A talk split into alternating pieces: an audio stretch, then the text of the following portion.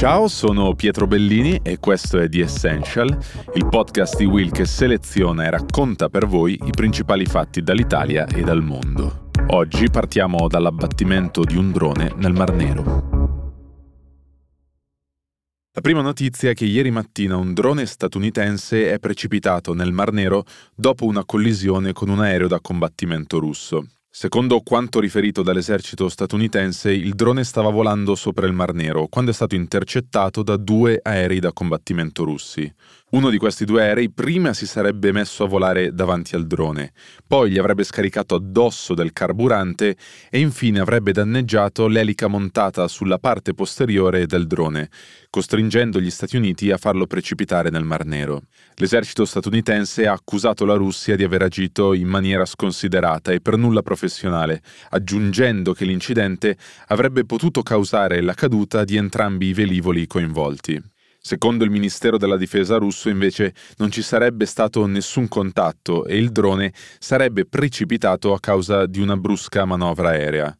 Una ricostruzione però smentita dal Pentagono, che ha dichiarato di essere in possesso di un video registrato dal drone che confermerebbe la versione statunitense. L'incidente arriva peraltro in una fase particolarmente tesa e delicata dei rapporti tra Russia e Stati Uniti. Secondo il Consiglio per la sicurezza nazionale degli Stati Uniti, non è la prima volta che la Russia esegue operazioni di intercettazione nell'ambito della guerra in Ucraina. Non era mai successo però che queste finissero con l'abbattimento di un drone statunitense. L'esercito statunitense, dal canto suo, ha fatto sapere che continuerà in ogni caso a operare nell'area e che quanto accaduto non rappresenterà un fattore di deterrenza.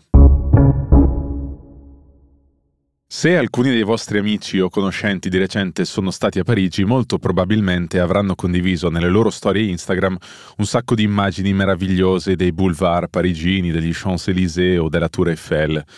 Quello che però probabilmente i vostri amici non avranno mostrato sono gli enormi cumuli di immondizia che si stanno formando da qualche giorno sulle strade di Parigi.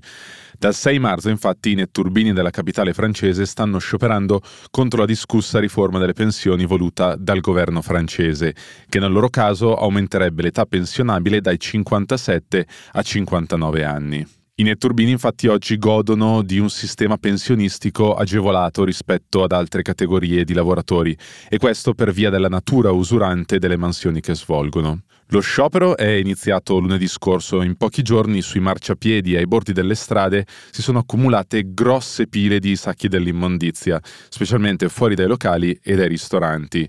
Le stime del comune di domenica parlano di 5.600 tonnellate di rifiuti non raccolti. Oggi i sindacati si riuniranno per decidere se proseguire o meno con lo sciopero e non è da escludere che possano decidere di continuare. La riforma nel frattempo sta proseguendo il suo iter parlamentare e potenzialmente nei prossimi giorni potrebbe già diventare legge a tutti gli effetti. Sabato infatti la proposta di legge ha ricevuto l'approvazione da parte del Senato e oggi i deputati e i senatori si riuniranno in una commissione parlamentare per trovare un compromesso tra i testi di legge approvati dalle due Camere. Se questo compromesso si dovesse trovare, il testo tornerebbe domani in Parlamento, dove in caso di approvazione da entrambe le Camere diventerebbe legge, anche se comunque le variabili in campo in questo momento sono parecchie. L'effetto principale della riforma sarebbe il progressivo innalzamento dell'età pensionistica da 62 a 64 anni da qui al 2030, che è la misura contro cui da settimane stanno protestando i sindacati. La terza notizia è che Australia, Regno Unito e Stati Uniti hanno rivelato i dettagli del piano per fornire all'Australia una flotta di sottomarini a propulsione nucleare da qui al 2050. L'annuncio è arrivato nella notte di lunedì a San Diego, in California, dove si sono riuniti i primi ministri di Australia, Regno Unito e il presidente degli Stati Uniti, Joe Biden. La fornitura di sottomarini a propulsione nucleare all'Australia era uno dei punti chiavi del patto di sicurezza siglato a settembre del 2021 dai tre paesi. Questa alleanza si inserisce nel più ampio quadro di iniziative portate avanti dagli Stati Uniti per contenere l'espansione della Cina nel Pacifico. Tra le altre cose, il trattato prevede anche una stretta collaborazione in settori strategici come la cybersicurezza e l'intelligenza artificiale. L'elemento chiave dell'alleanza però resta la fornitura all'Australia di sottomarini nucleari. Si tratta di armamenti estremamente sofisticati di cui dispongono oggi solo sei paesi al mondo.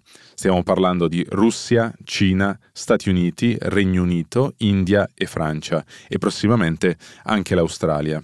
Rispetto a quelli a diesel, i sottomarini nucleari hanno diversi vantaggi pratici possono rimanere immersi molto più a lungo perché non hanno la necessità di risalire per fare rifornimenti, ma non solo. Possono percorrere distanze più lunghe in minor tempo perché si muovono molto più rapidamente e di conseguenza sono anche più difficili da individuare per i radar.